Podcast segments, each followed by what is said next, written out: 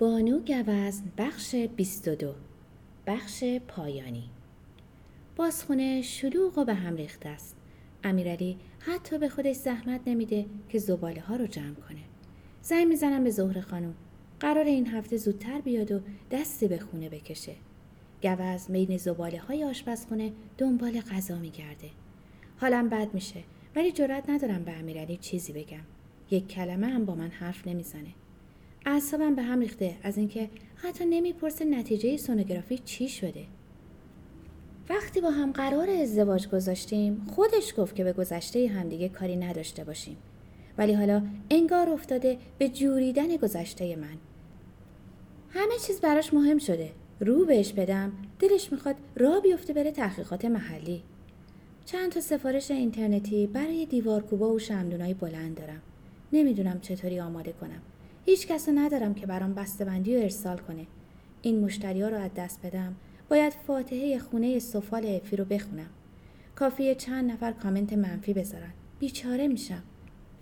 امیرعلی که از خونه بیرون میره با هزار بدبختی بلند میشم و آخرین نخ بسته سیگار توی کیفم رو روشن می‌کنم. همونجا وسط حال سیگار رو تا ته می‌کشم. با خودم قرار گذاشتم. چند سفارش که داشته باشم شروع کنم به خرید وسایل ضروری بچه.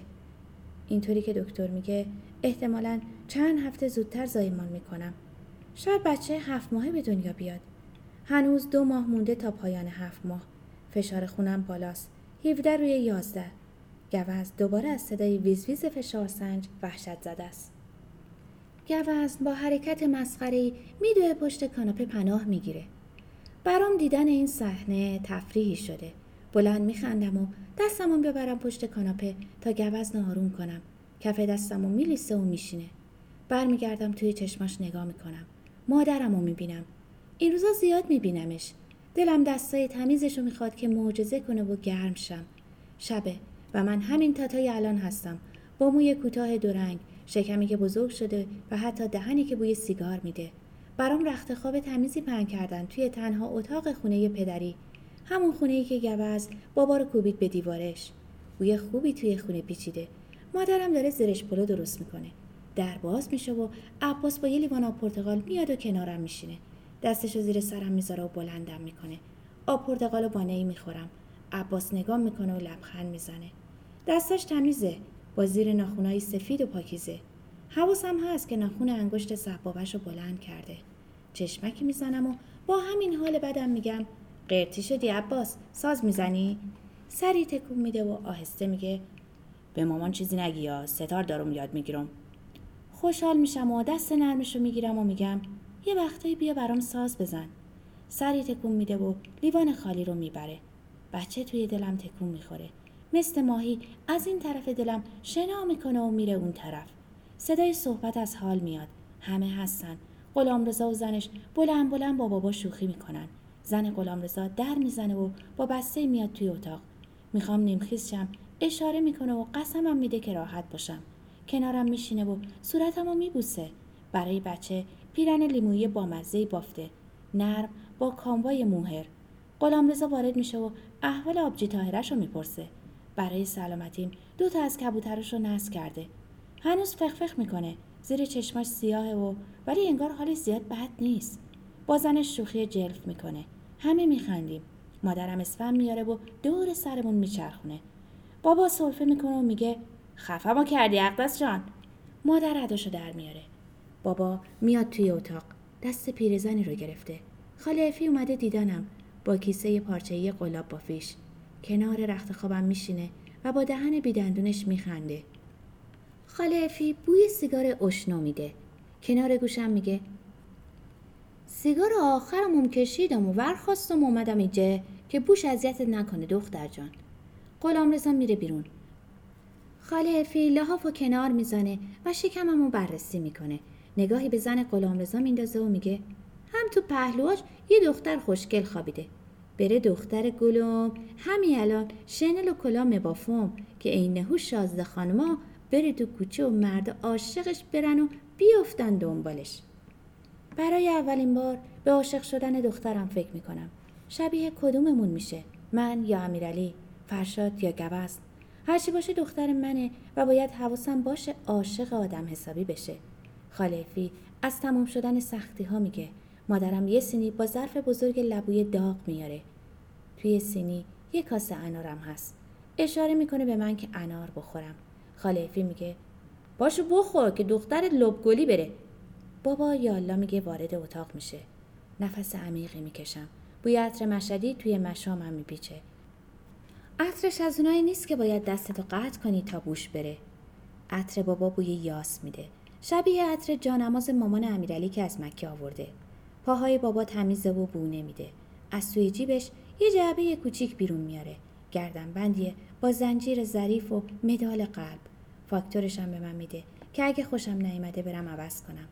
خاله افی قفل گردنبند رو پشت گردنم میبنده. نیمخیز میشم و دست بابا رو می‌گیرم. خم میشه. گونم و میبوسه و میگه مبارکا بشه قدم دخترت. بالاخره نواسه مام هسته زن غلام میگه حالا کو تا به دنیا بیا آقا جان. بابا نگاه می‌کنه و میگه همی که تو شکم مادرش خسبیده بره ما عزیزه. مادرم میشینه کنارم و بالش دیگری زیر سرم می‌ذاره. ملافه و روبالشی ها مثل گل تمیزن و بوی خوب میدن. مامان قاشق از انار پر می‌کنه و مثل وقتی که بچه بودم توی دهنم می‌ذاره. خاله فی سرگرم بافتنه و میگه یادم میده که گلا رو چطوری زنجیره بزنم. مادرم می‌خواد چیزی بگه که سرم سنگین میشه. بابا و خاله فی و مامان صدام می‌زنن. تاهر جان تاهره.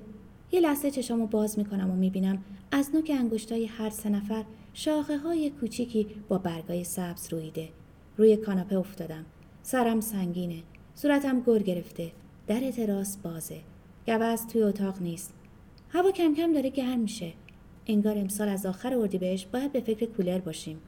سه روزه پیرن هندی رو که سارا برام خریده از تنم بیرون نیوردم. احساس می‌کنم بوی عرق خونه رو پر کرده. لابد برای همین گوز در تراس و باز گذاشته و خودشم رفته. تا دو روز دیگه که ظهر خانم بیاد خفه میشم وسط این بوها و زباله ها خونه که آروم بگیره صداها خاموش میشه حتما و فشارم پایین میاد. از آزمایشگاه زنگ می‌زنن و میگن از چهار روز قبل جواب آزمایش ادرار 24 ساعتم آماده است. از بس آزمایش دادم منو می‌شناسن.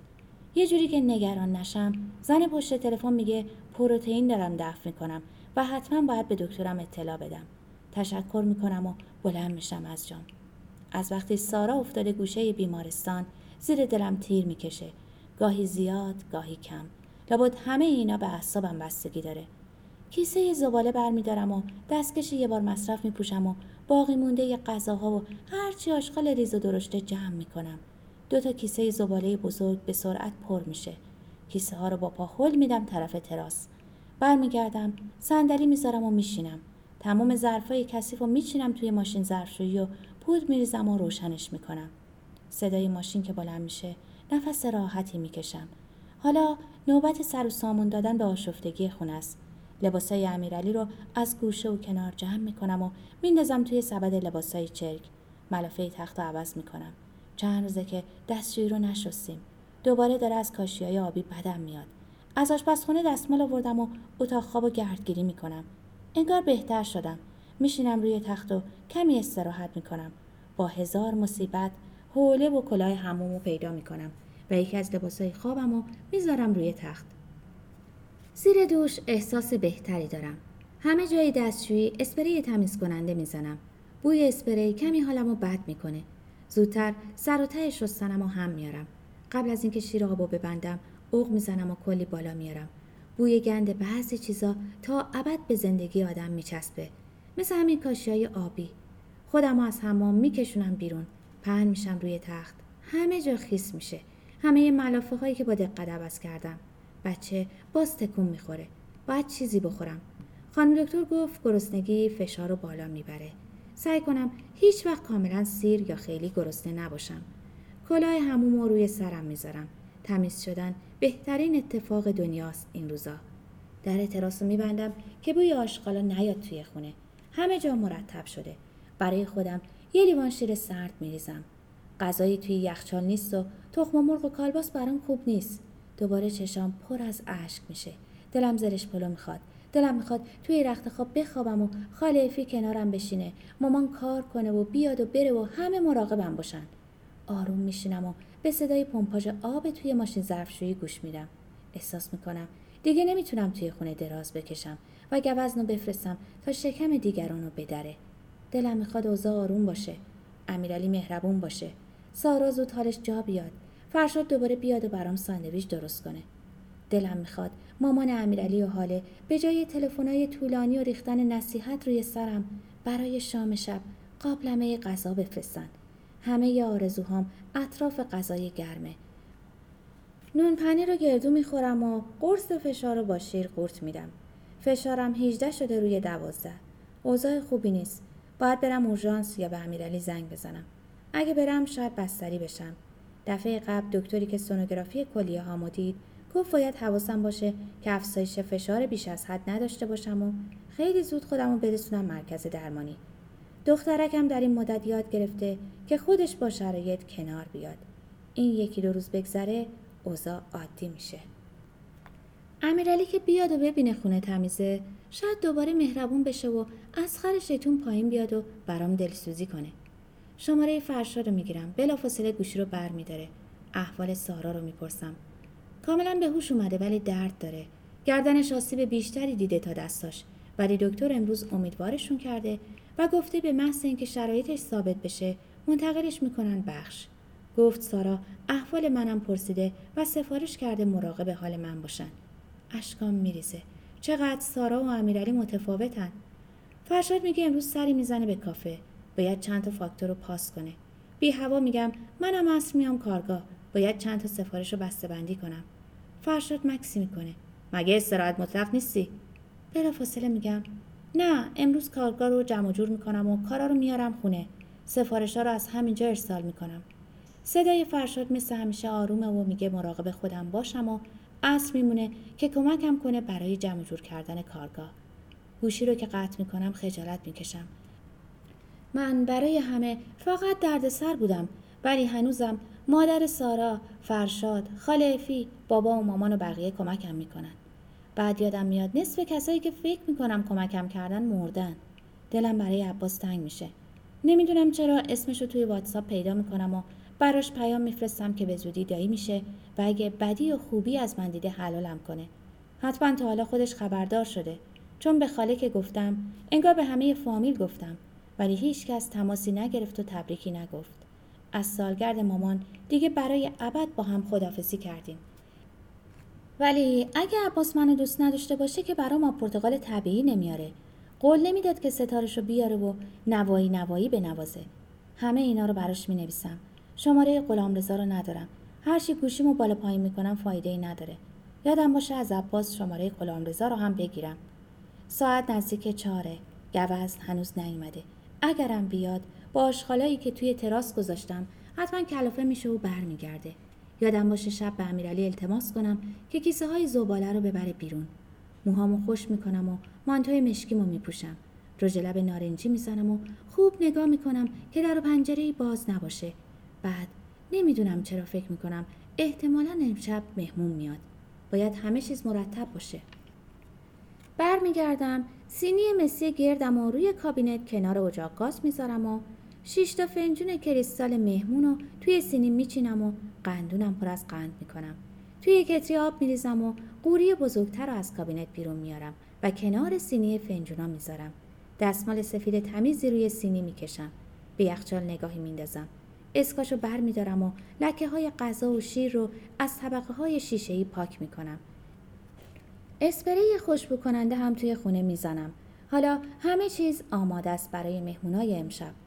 ماشین دم در منتظره. همون پرایدی که معمولا منو به پاساژ میرسونه. توی راه گوشیم تکون می‌خوره. پیام عباس توی واتساپ رسیده. اش توی چشمام جمع میشه.